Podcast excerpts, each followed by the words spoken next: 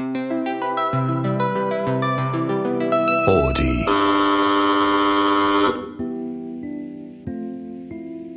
んばんは、二村ひとしです。こんばんは映画 .com エビタニです。私たち二人が映画にまつわるディープな話を繰り広げる映画と愛と大人の話アット半蔵門。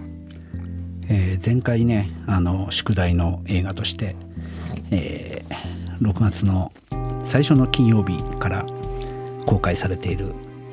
日本の映画ね、怪物。はい。えー皆さんもご覧いただけましたでしょうか、えーまだの人はこれからネタバレありで話しますのでところどころ耳を塞ぎながら聞いていただいて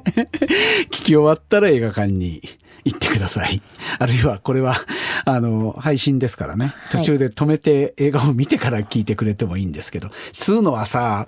今までネタバレありで語りますって言っていろんな映画を聞いてる人も見た前提で勝手なこと喋ってきましたけどこの番組、もう今度の怪物ばかりは本当にネタバレをしないと一言も喋れない。いやだからもう本当にあれですよね。是枝監督です。坂本裕二さんです。坂本龍一さんが曲やってます。パルムあ、えー脚本賞カンヌで取りました、はい。までしか正直言えない作品 まあ、ポスター見るとねどうやら男の子が是枝監督の原点としての、うん。なんか泥だらけの可愛い少年が出てくそうるですね。ぐらいしか、あと怪物誰だって書かれてるだけですね、はい。はい。でまあじゃあ怪物は安藤サクラなのか田中優子なのかっていう 話なんですけどそんな単純な話はなかったですね。見てみたらね。すごい、す、すごいですね。いや、でも、それこそネタバレなのが、あの、カンヌでキアパルム賞を取って、うんいわゆる LGBTQ を描いた素晴らしい作品に贈られる。それネタバレじゃんっていう壮もはや大なネタバレじゃないかというのが、ツイッターでも映画に詳しいはい。あのもう死者でこれを見た方たちが言ってましたけどね、はい。あの佐藤佐吉さんっていう あの映画の脚本書いたり監督もされたりしてる、役者もやられたりしてる方がそうおっしゃってたのを僕ツイッターで見て、しかも見る前にそれを読んでしまいましたけど それすらもネタバレじゃないかっていういや話なんですけど私もあのその受賞したっていうのを見た瞬間に、うん。えそういう話なんだってなりました、うんうんあこの男の子たちはきっとそういうことなのかってじゃやっぱもう分かっちゃったなっていうのまありつつ、その男の子たちっていうのはまあ正解なんですけど、うんうん。まあ、あの確かにそれだけだと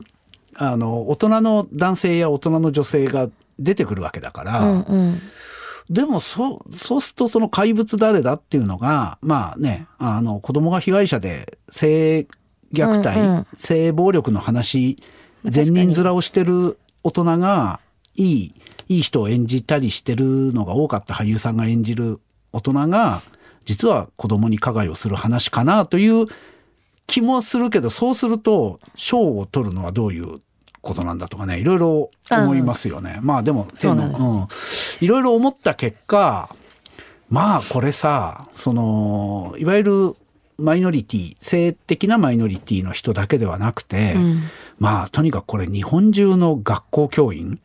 それから日本中の、えー一人親家庭。というか、まあそそれだけじゃなく子供と関わるすべての人ですね。うん。あの純粋に。はい、そしてあとまあ、うん。過去に子供だった人全員ですね。あともう一つまり全てだ。うん。全ての人間 うがん。見るべき映画なんですけど、うん。なんか気が付くとベタ褒めしてますね。あの全ての人間が見るべき映画なんですけど、うん。もう一つあのその大人と子供の関係親と子供の関係、うん。えー教員と子供の関係それから、えっと、子供同士の、えっとまあ、同性愛的な、えー感情。それだけではなく僕これねいわゆるその非定型発達者、あの世の中でうまくやれない人、お前はちょっと普通の人と違うから仕事ができないだろう薬を飲めみたいにお医者さんに認定されないギリギリのところで生きづらいうん。人うん。も見るべき。だからそれによってその職場での誤解だったり、あの悪い人じゃないのに怖いと思われたりとかさあの男性の先生、うん。えーっと、うん。堀先生。はいはい。あの、彼に対する、そういう、えっと、彼は、あの、ちゃんと大学を出ていて、ちゃんと教員として、小学校の教員として採用された、普通のいい人なのに、えー、あの、彼女からだったり、うん、学校での扱いだったり。そしてメディアに。メディア、メディアに対するね、うん、メメディアに対するっていうか、それは、あの、ああの出来事が起きてしまったからなんだけど、うん、あそこの彼の不器用さだったり、いろんなことっていうのが、すごく普通の人で、あれに思い当たる人、いると思うんだよね。だから普通ってどういうことなんだろう。これ決して平凡な人が、いつ加害者だと言われて、実際には被害者であるっていう平凡な人って話じゃなくて、うん、彼の描かれ方を見ていると、うん、ほら彼がもう細かいとこがすとにかくこの坂本雄二さんだっけ、はい、脚本はもうもちろんあらゆる伏線を回収するんだけど、うん、あらゆるところに伏線が張り巡らされていて、あの彼女と二人でさ金魚飼ってんじゃん、はい、自分はまともに生きられない金魚に感情移入するっていうさ、うんうん、でも俺は病気じゃないんだって言ってるじゃない。うん、あれはね、彼の、あの、病気まではいかない非定型発達性だと思うんですよ、うん、僕は。すごくそこにキュンとした。あと、あと、うん、もしかしたら、今だったらその発達障害っていう言葉が出てきてますけど、まあ、堀先生の年代、要はまあ私とかも多分同じぐらいの年代だと思うんですけど、うん、発達障害って言葉なかったから、やっぱりおかしいって思ってても、うん、そういう形では育ってこなかったし、そうなんだよね。それで、今更、その、要は、今からでも別に、あの、発達障害っていう判断を受けることは全然可能だけれども、まあそれがさっき言ってた金魚に感情移入だと思うんですけど、要は、病きじゃないと思いたい自分がっていうところもありますよね。しかも、まあ、この映画本当に巧みだなと思うのは、うん、その発達障害って言葉はもちろん、うん、僕が今あの使った、えーと、非定型発達っていう言葉すらもちろん劇中では全く使ってなくて、同性愛ってい。う言葉すら使ってない。んだよね。使われるのは堀先生が「いや俺も片親だったけど」みたいな。うんうんあの、シングルマザーでしょみたいな、あの決めつけね。うんうん、それは、あの、なんだろうな。うん、それは同性愛もそうだし、あの、非定型発達もそうなんだけど、そういうものだろっていうふうに、カテゴリー化して、うん、えー、語られてしまうこと。それは実は映画や小説がよくやることなんだけど、うん、ああいう人だからかわいそうとか、うんうん、同性愛者だからいいいい人とかさ、う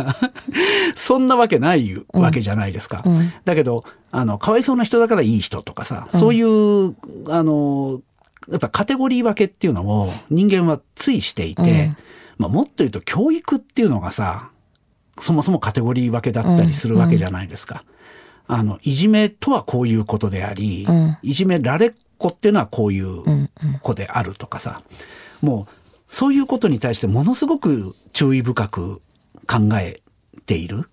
映画だなというふうに思ったし、うん、あまあまあとにかく脚本がどうやったらこんな脚本書けるんだろうっていうさ、うん、あとなんかすごい思ったのが、うん、このこれって3部に分かれてるじゃないですか、はい、三者の目線で、ね、三者の目線。その構成自体はまあ割とよ,、まあまあ、よくあるというか、うん、なんかその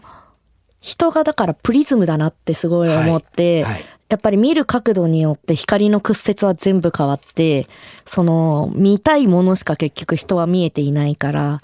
一個のプリズムから見ているとちょっと違う世界に見える。それもだから、うん、映画というものの多分得意な、うん、あのうまく使える箇所なんだけど、うん、要は役者がある芝居をしていて、それをあのいろんなカメラで撮っておいて、うん、同じ芝居、あの、要するにダブルテイク、トリプルテイクを何度も使ってるじゃないですか、うん、映画の中で。はい、で、あの、最初のパートで、お母さんの、安藤サクラの演ずるお母さんの目線で見ていた子供の表情が、うん、えー、彼の主観で描かれると、あるいは先生の主観で描かれると全く違う意味だったっていうことが、同じ芝居のテイクを何度も使うことでそれを見せているっていう、すごい芸の細かいことを、あの、監督がやっていて、いやまあ、火の打ちどころがない映画だと思ったんですけど。そしてこれもなんかあの、あれですね、前回言ったソフトクワイエットじゃないですけど、うん。こうラストシーンの「は」っていう感じがね。またいいなっていういいなってなんか なんとなくこう結構その見せられたものは重いものを見せられているけれども最後なんかいいなって思ってラストさそうラストの話したいね。うんラストさ実は大人たちは台風の時に間に合ったあれ大人たちが救助けたわけじゃないでしょね。彼らを。大人たちは間に合ってないし大人たちは何も救ってないんだよね子供のこと、子供たち勝手に救われてるよねただだからあれが本当は生きてないって可能性も若干ありますよねめちゃめちゃありますよ。あれもう、うんあの二人死んでる可能性めちゃめちゃあうんる。どこ、どこ、まあ、ただまあ、美しい景色が見えたっていうところと、まあ、セリフの問題ですけど、うんいや、そう。たただただただ子供たちのセリフの中で「いやビッグバン来なかったよね」うんっ。ていうこあれってさ多分台風の時とか、うん。いわゆるカタストロフの時に思うじゃないですか、うん。うん。世界は終わる、うんこれで終わって全部良くなるうん。自分は生まれ変われるかもしれないし時間は逆戻りするかもしれないし本当に全て終わってくれたらなんて楽なんだろううんっ。ていうふうに思ってそう思ったまま、まあ、自ら死ぬ人はうん。世の中にたくさんいるし、うん。えー自らじゃなくとも死んこれで終わってほっとするって思ってうん。そのまま死んだ人もいればだけど今こうやって映画を見てる人とか今海老谷さんと話してる俺はまだ生きてるんで、うんっていうことは過去に死ねなかったんですよ僕はね。うん。うん。うん、これはすごく重い問題で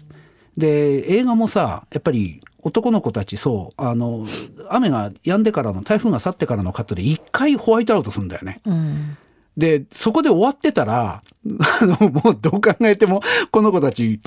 本当は死んでるだろうっていうことなんだけど、その後もう一回緑の中かけていくんですよ。うん。そして、生まれ変わってないよねって、生まれ変わんなくてよかったって言うんですよね。そうそう私は本当あの、あのセリフは素晴らしいって思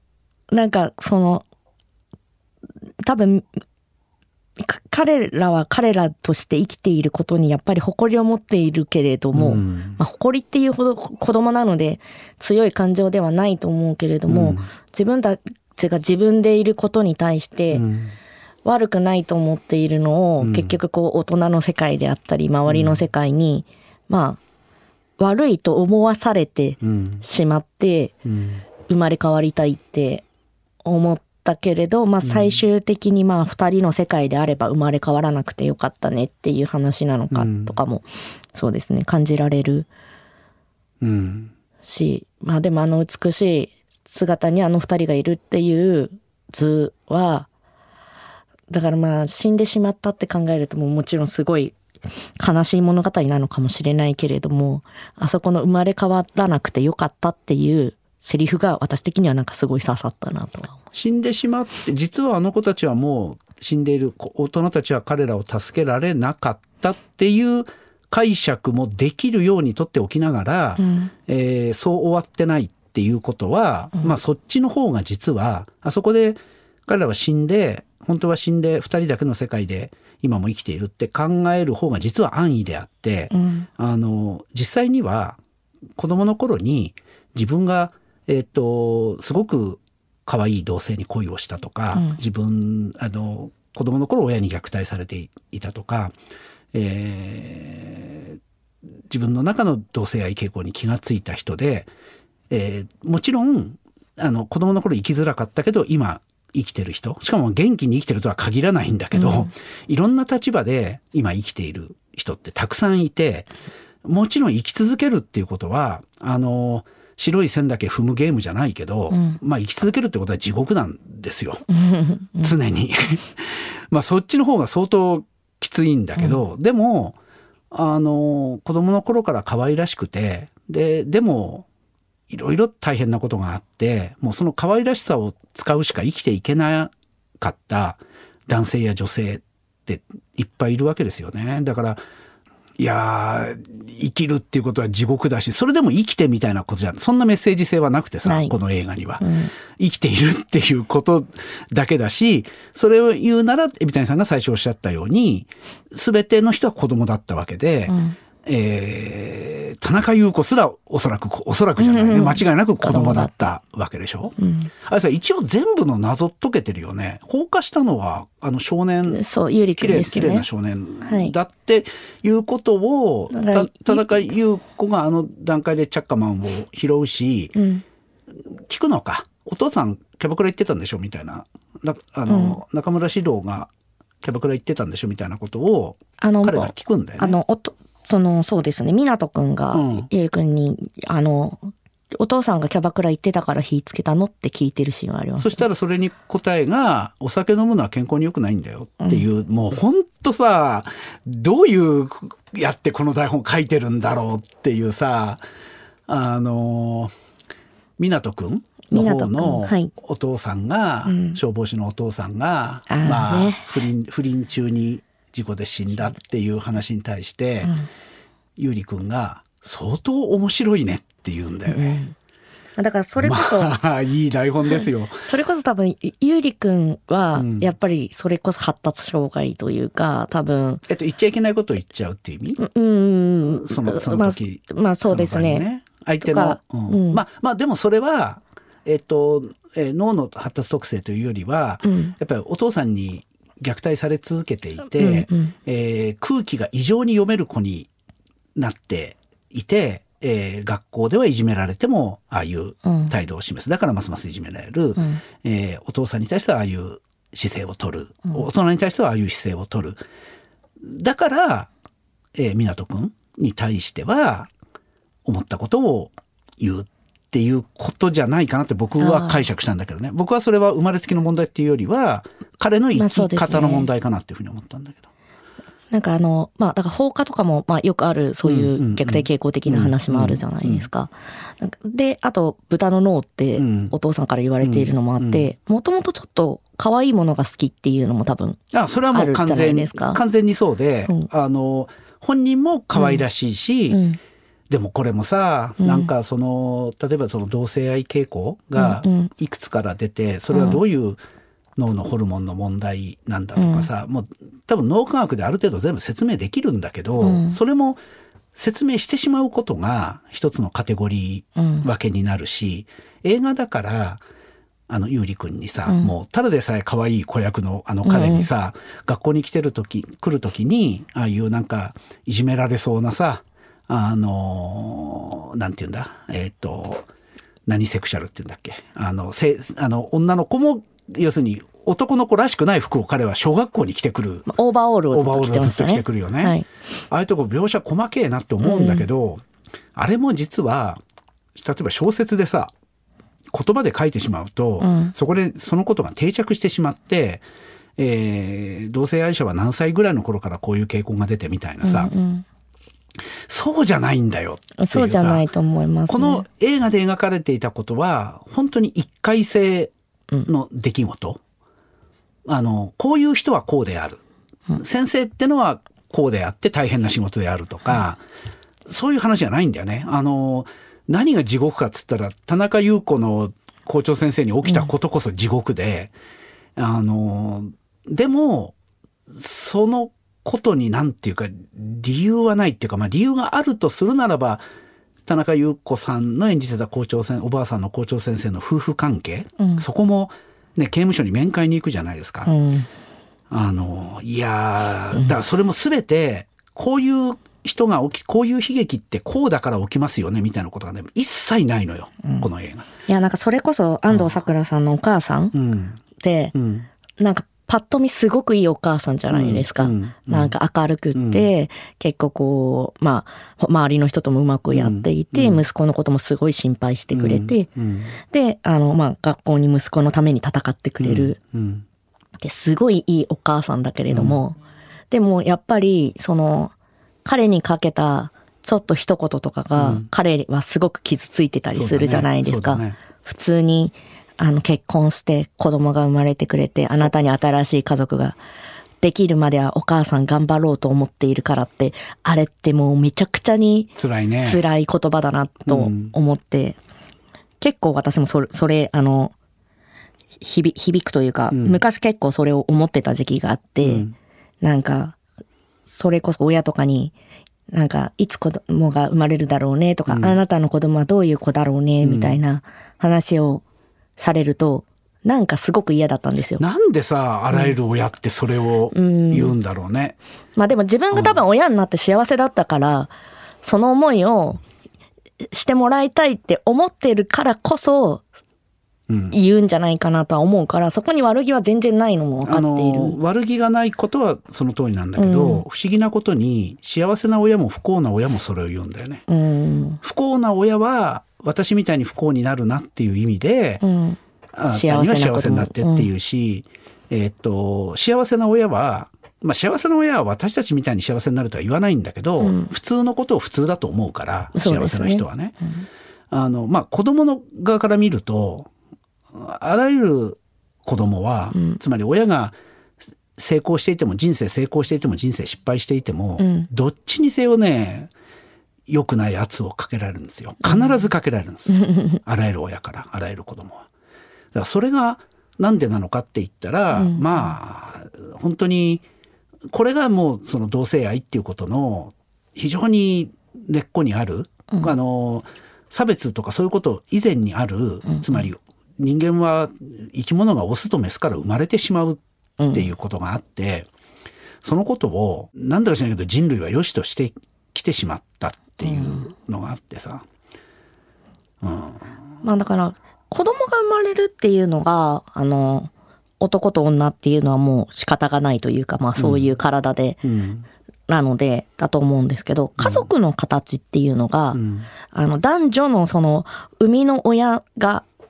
親であるうん。っていうのだけが家族の形では全くないじゃないですか。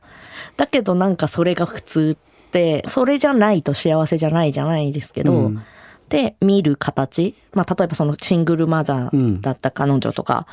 に関してもそういうふうに見られてるわけじゃないですか。正しい家族の形がないみたいな、うん。なんかそうそういうところだなってなんかちょっと思いますよね。あのだしね、うん。あの多分ね家族の形なんて、まあ、今なんかあの政府自民党とかはさあのこう強固にしようとしてるけどさ、もう世の中の流れは変えられなくて、若い人とか見てるとまあまあ僕の見聞の範囲が東京都市部だからであって田舎行ったらまだまだきついのは分かってますけど、まあ変わりますよそれは。だってそんなことはあの男と女で子供が生まれるっていうことそのことはあのもう生き物が哺乳類とかになってからさ、うん。あの有性生殖するようになってからずっと続いてきてるうん。わけだが、あの一夫一夫制で男と女が幸せになって生きていくなんていうのはたかだかこの数百年のことだからうね。んうん。あのあとその同性愛差別っていうのも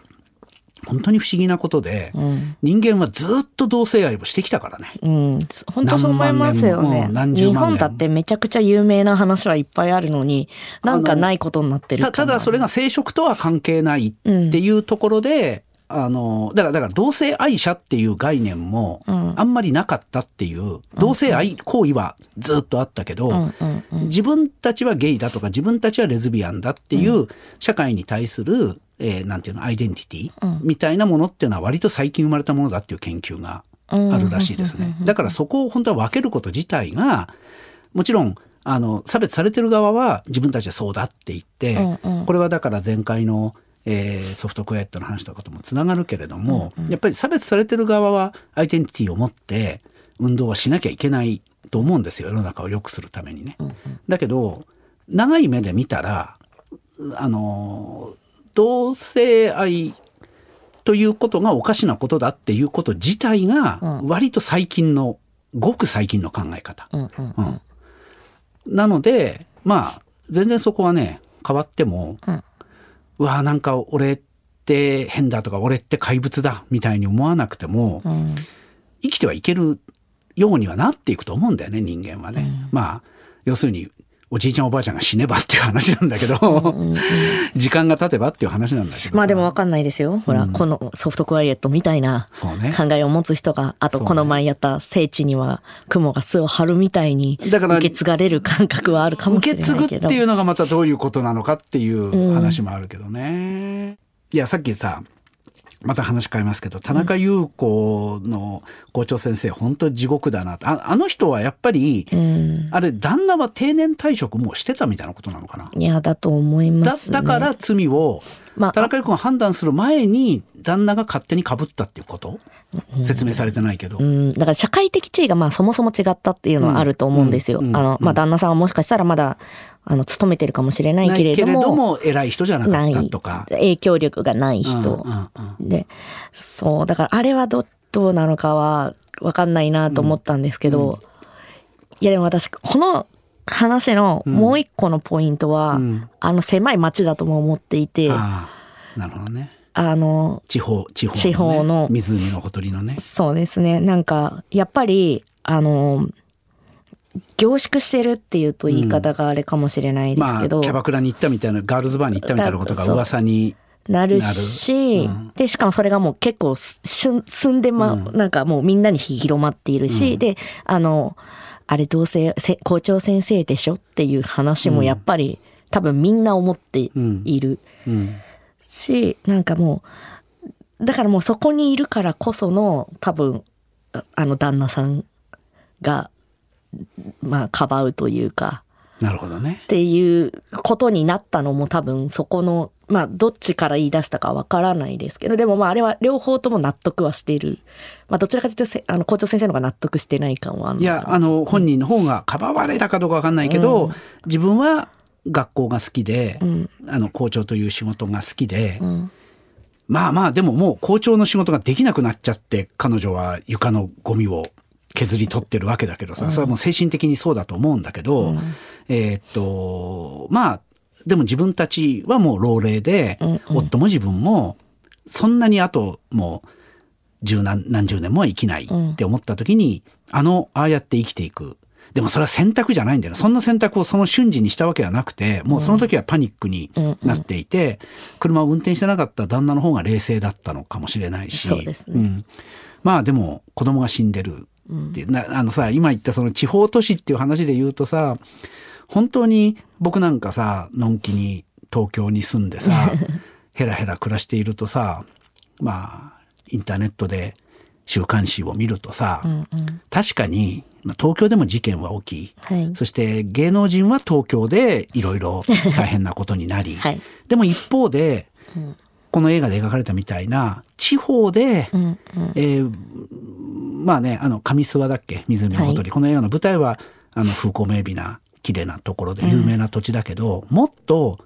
えー、東京にいたら知らない、おそらく、ほとんどの日本人が一生行かない街で、日々事件が起きて、うん、例えば、えー、先生が子供を虐待したっていうことがニュースになって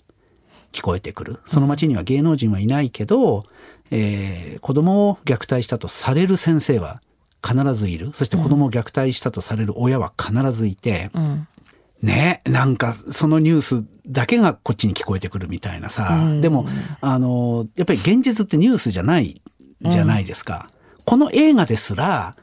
だからさ僕この映画に問題があると問題ないんだけど、うんうん、あのやっぱりその坂本雄二さんの脚本が完璧すぎるんで、はい、あのその最後が確かに、うんうん、あのあの終わり方、うんうん、親は子供を助けてない。子供は死んだかもしれないしまあ生き残ったとするならばあの勝手に生き残っているっていうあの終わり方は本当にいいと思うんだけど、うんうん、あそこで親と子があるいは先生と子があの悪かったなって言って抱きしめ合ったら僕はぶち壊しだと思うんだけど、はい、あのー、そこはそのなんかなんていうのかな波長というか、うん、えー、破綻というか破綻はしてないななんて言うんだろう。でもそこでそのえー、っと良い話をさあの出来上がった話を崩すみたいなところがあって、うんうん、そこは台本にあるのか、えー、監督がやったのかわからないんだけど見事だなと思ったんですが、うん、やっぱりそれ以外のあらゆる伏線が完璧に張られていてそれが完璧に全て回収される、うん、この台本の見が見事さがテーマとしてはこれ現実って物語じゃないよと、うん、あのニュースはもちろんだけど映画とかですら語れるものではないん。だよっていうことが多分そのさっき海老谷さんがおっしゃった物事ってプリズムだなっていうさ、うんつまり人間には主観しかないので、うんえー何が起きてるかっていうのはその人にしかわからない。っていうことを描いてるにもかかわらずその描き方が完璧であるがゆえにこれもまた一つの物語になってるっていううんところはあるなと思った。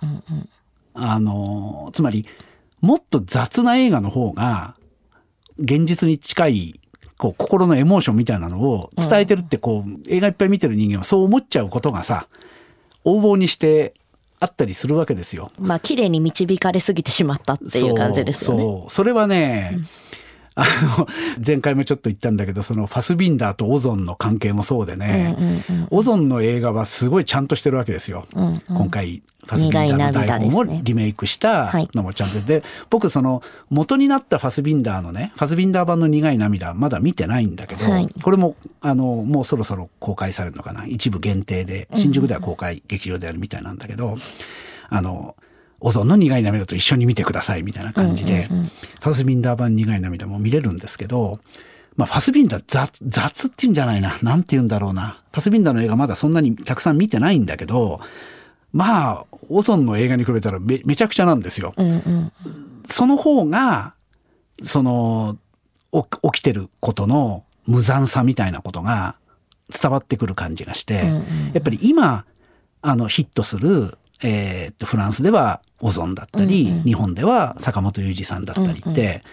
うますぎるっていう感じがして、なんていうのかな。わかります？言ってること。いやなんか、うんまあわからなくもないです。ただそれがこの映画、今回のね、怪物って映画の価値をもちろん下げては全然いなくて、うんいや、いい映画ですよ、これ。本当に、最初も言った通り、うんうん本当、あらゆる子供だった人、うんあらゆる子供と触れる人触、れる人ね。あらゆる、まあ、自分は自分のせいで生きづらいって思ってる人に見てほしいうん映画。うんいや、もう、何なの安藤サクラっつう女優は。あの すごいですよね すごいですうね。ん田中裕子さんもすごかったし。いや、田中裕子怖いね。あれうん、怖いですよ。本当に怖い、怖いんだけど、あのセリフどう思いました？幸せ、最後の。もうておそらくこの作品のテーマであるセリフ。えーまあ、この作品のテーマであるセリフっていうのを誰かが言うっていうこと自体がもう映画なんだけどね。ね 現実はそんなもんじゃないんですけど、うんでも、えー坂本雄二が田中裕子に言わせたセリフ、えーなんだっけ？幸せっていうのはそんなものではない。誰もが感じれるものでなかったら幸せ。つまり、うん。誰もが得られるものじゃなかったら。それは幸せではない。っていうことは、金持ちが感じてるもの、うん。モテる人が感じてるもの異性異性に異性じゃなくてもいいんだけど性的にモテる人が感じてる幸せ。金持ちが感じてる幸せ。あるいは結婚できた平凡な結婚ができた人が感じてる幸せそんなものは幸せじゃないって言ってるんですよ。あの時田中裕子は。確かに。なんかもう、つまり何もないですよね。美味しいご飯を食べれることって誰にでもできる幸せだなんてそんなことを言うのはうん。日本人だけで、うん。あの日本にいればどんな貧乏な人だって、うん。その人なりに美味しいご飯とかさ、あるいは例えば友達と食べるご飯とかさ、美味しいって思うかもしれないけど地球上には本当にご飯が食べられないうん。人がいてっていうことはご飯を美味しいって思うことも田中裕子に言わせたらそんなものは幸せじゃないうんうん。っていうことでしょ。これすごいセリフだなって思ったんですけどそして本当にその通りだなって思ったんですけど、どう どう思います、私もあそこはうん。なんかえ？ってなって、うん、じゃあ本当に幸せってなくない？ってえっとね。思ってしまったんですよ、ね、僕が思ったのは、例えばラッパを吹くことトロンボーンを吹くこと、あのトロンボーンってもちろんあの湖に住んでる怪物の鳴き声だよね。うんうん。あのまあ途中でも聞こえてきますからね。要所要所全部でに聞こえてくる場所。要所要所で下手くそな小学生の吹奏楽が聞こえてきて、田中裕子が私実は昔女の音楽の先生だったの、うんうんあのー嘘を言ってしまった。本当のことが言えない時はなんかラッラッパで大きい音を鳴あらさせて誰にも誰にもうん言えないことが。はこのラッパに吹きつけてしまえそうそうでそれは本当に怪物のうめき声にしか過ぎないんだけど、うん、あのうん。だからそれは別にみんな吹奏楽をやりなさいとかそういう話ではなくて、うん、えー、もちろんトランペットやトロンボーンがなくてもなんだろうな。そその時叫ぶとか、うん、あるいは街中で電車の中で叫んだらそれは変な人だと思われちゃうから、うん、あの例えばそこにトロンボーンがあるならばそこに吹くそれを吹くとか何でもいいんだけど本当のことを言えない時に本当のことを言葉じゃないことで言うみたいな。それはもうもうその時そこで生きているってことなんと。まあ生きてさえいなくていいのかもしれないんだけど、うん、その時そこにいるっていうことだと思うんだけどそれができる。だからだからまあまあその時にしかないことっていうことだよね。うんうん、あの美味しいものを食べるとか平凡な結婚をするとか成功して金持ちになるとか、うん、いろんな異性からモテるとかそれってやっぱり言葉じゃないですか。うん、あの平凡な幸せですら平凡な幸せっていう言葉なんだと思うんですよ、うん、映画で表現できちゃうことっていうかさ、あの物語化できちゃうことだと思うんですよ。だけど例えばその時人に誰も話せないからしょうがないから下手くそなもう怪物の声にしか聞こえない変な音でラッパを吹くみたいなことってもうそれ物語化できないじゃないそのそのことってさ。でもそういうことって多分人間はみんなやっていて、うん、だから今生きて何かがこう体からエネルギーとして出てきてるみたいなことをこれちょっと難しく言うとね、うんうん、そのことをやることだったらどんな人でも地球上のどこに生まれた人でも生まれて例えばすぐに死んでいってしまう赤ちゃんであったとしても、うん。それやってるよね全ての人間は、うん、人間だけじゃないかもしれないけど。っていうことかなって僕は思ったんですけどね。なるほど、うん、別にそれは音を出すってことですらなくてもいいのよ。な、何でもいいんだけど、まあ分かりやすいのは泣くっていうことだけど。まあ、あとはうめくですね。うめく、うめく。うん。あれはなんかうめき声な、なんか泣き声というかうめき声だなっていうのは結構思った部分でしたね、確かに。あの怪物って言葉がもちろんこの辺がもう本当に、うん、あの坂本雄二なのか是枝監督なのか分かんないけど本当にうまいなと思うのは、うん、だからモンスタークレイマーっていう最初やっぱりモンスタークレイマーの映画かなって思うじゃん。うん、あのモンスターペアレンツモンペって言われるやつですね。そう、うん、あの安藤サクラがわーって言いに行ってその謝ってほしいわけじゃないんですよっていう。安藤サクラの演技がすごすぎるがゆえに、うんこっちとしては最初に散々安藤サクラいい人だって感情移入させられたところで、安藤サクラが怪物化していくような映画、ちょちょっと質が違うけどさこれも素晴らしい映画だったんだけど、うん、吉田圭佑の「空白」っていう映画があって、これはねまあまあモンスターまあまあでもそれに近い。まあこれ見てもらえば分かるんだ古田新太が怪物になっていく映画なんだけど、うん、自分の娘が死んで、ね、そうそうそうそう。ただのおっさんが怪物になっていく映画なんだけどまあでもそんな二番戦時をやるわけもないし、うん、それはそれでもう空白も本当に素晴らしい映画なんだけどあと堀先生の怪物感もあるじゃないですか。あるね。あるね。だからまあだって子供からっていうより親から見てたらそりゃあさ、うん、怪物だよね何やってっか分かんない教員っていうものが。しかもブツブツブツブツ 言って、謝りもしないし、急に飴食べ始めるしこいつ大丈夫かみたいな。まあでもさだから真ん中のパートを見るとそりゃそうなるよねって思うわけでしょ。うんうん、彼は何一つ悪くない。いまあ、悪い、まあでも、まあまあ、彼女に甘えるみたいなことも別に悪いことではないしね。まあでも、あの、シングルマザーだからみたいな言い方したりとか、あそこで飴食べちゃうっていうのは、まあ、まあ、いわゆるその非定型発達ぶりかもしれない。で、で、しかも彼は自分が新あの片親育ちだからこそでそういう言われがちだからね言われ言われがちだし、うん、自分もお母さんから過保護にされたっておそらく実感があるんだよね。うん、いやこれ根深い問題ですよ。うん、うん、だからあの同情的であってもやっぱりカテゴリー分けっていうこと、俺もあのお母さん一人だったし、お前もお母さん一人なのかっていうそのカテゴリー分けが、イコール差別になってしまう。どんなに心がこもっていてもそ,、の心のこもっていることが差別になり得るって、だって彼は同性愛性には全く気がつかまあ全くじゃないんだよね、うん、彼 あの彼がさ作文でそれが気がついちゃうっていうのもすごい。すげえ。あれねでもあれも実は伏線が張ってあって、うんうん、多分彼ねお母さんのあのお手紙書けばいいんでしょって言ったところじゃなくて。えっとねそれもあるんだけどそそれは、えっと、いやいや彼のあの字に気がついたのは安藤サクラの方なんだけど、はい、僕ねあの先生作文書かせるの好きじゃん。好きです、ね、ほんで多分ね彼はね自分の名前と西田ひかるっていうね縦読みっつうか横読みをねやったかまあそもそもあの劇中で指摘されてるようにあの女性を好きになると好きだった人の結婚式みたいな話をさ、だからさ作文教育ってのもそうか。今言ってきた僕がなんかくどくど言ってきたことと関係あるな。作文を書くっていうことって実は子供に対してさ、うん、えっと、教育が子供に作文を書かせるっていうことはつまりあなたの今思ってることを物語化しなさいと。で、うんうん、できる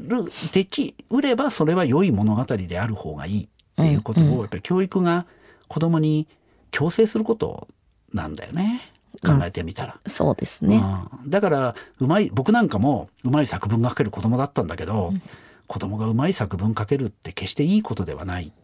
私もそれです。あの、はい、読書感想文に何も困らなかったタイプの人間です、はい。はいはい、僕やエビタリさんはそうだと思うんだけど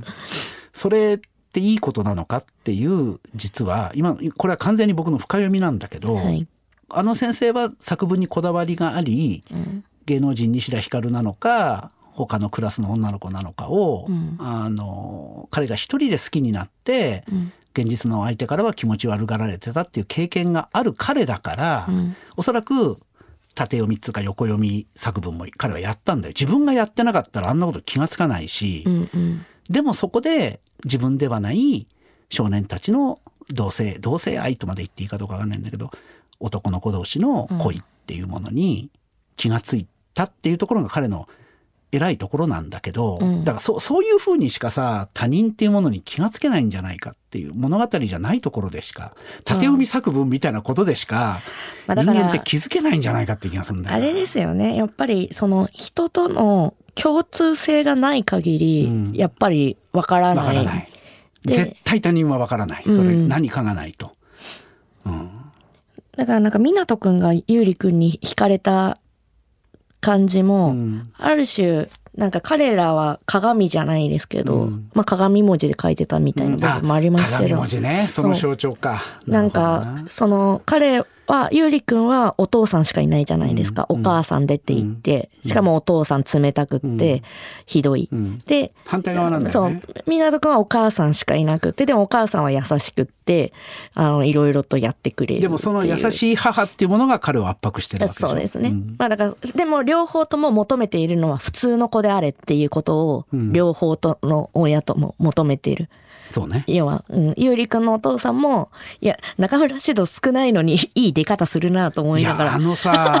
ああいう、アル中のさ、はい、いい会社にいて、ブイブイ言わせていて、うん、いい会社っつったってさ、あの人学歴コンプレックスもあるから。いや、そうですよ。だって不動産屋でしょ？言ってしまって、あの地域でのいい会社ちゃいい会社じゃないですか。そして、うん、あの、そこ出身とか言っててさ、うん、あれ多分会社辞めて起業とかして失敗してんだよ、あいつ。いや、そうですね。で、奥さん出て行って。逃げられて、うん。それは彼の浮気のせいなのか、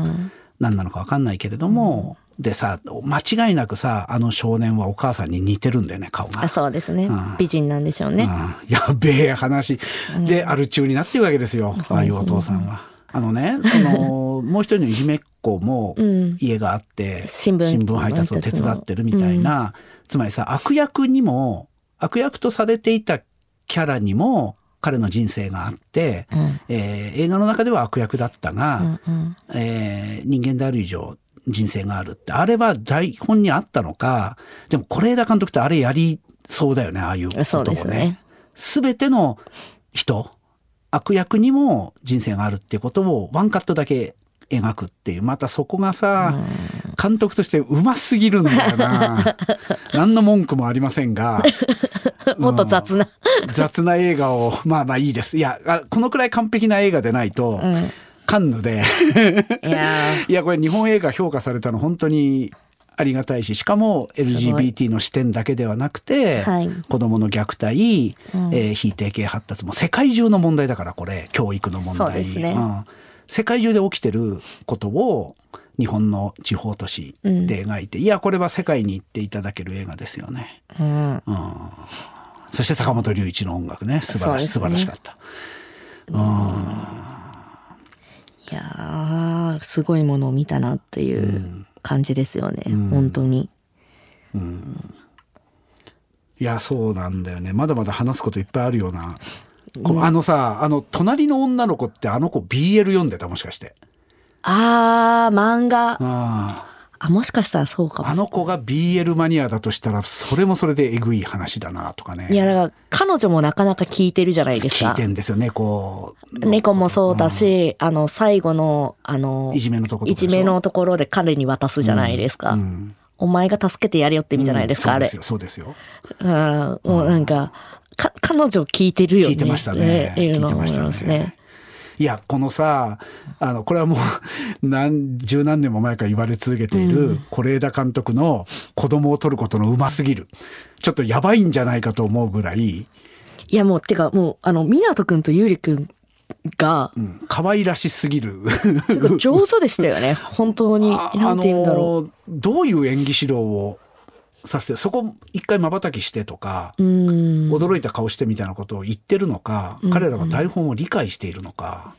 もう役を生きているのか、どういう演出をしているんだろう是枝いやね。是枝何さんだっけ？是枝これ田博和さん是枝裕和というはい。子供に芝居をつけることに異常な定評のあるいやなんか結構あの怪物誰だのうんあのシーンで怠け者に対して、はい。あの死んだふりをするんだって言って誰だって言って有利って答えてはあってもう、まあ、あれ脚本もすごいけれどもあの二人のなんか結構湊くん一瞬ためらうけど、はい。最後結構強い感じで言うとかそうですね。もうすごいなってなんかなんていうんですかね。なんかあの二人に引き込まれちゃうんですよね。そうだね。普通に。うん。いやとにかく大人の役者がみんな怪物なのに、うんまあ子供に持ってかれるよねそうなんですよね。なんかもう本当素晴らしい俳優陣が出ているのに、すごいな。あのインディアンポーカーみたいな怪物誰だゲームっていうのは実在するんですか？いや、動物の特徴を言って多分ないと思いますカードを当てるみ。たいなあれ、手書きだったじゃないですか。手書きでほんでまあジョーカーみたいな怪物っていうカードがおそらくあるっていうことだよね。インディアンポーカーだとしたら。うん。自分がどんな動物なのか。もちろんその深い意味で言うと自分がどういう怪物なのかっていうことを本人だけが知らないっていう意味でしょあれ、そうですね。うん、インディアンポーカーだからね、うん。あれオリジナルっていうか架空のゲームなんですかね。彼らが発明したゲームっていううん。な気がしますけどね。すごいね。あのだって絵を描いてて、それを、あの、そ、そこのカードが最初の、最後のターンでバーンって開かれるじゃないですか。うん。なんか、ああの辺の演出も素晴らしいな。と、本 当うん、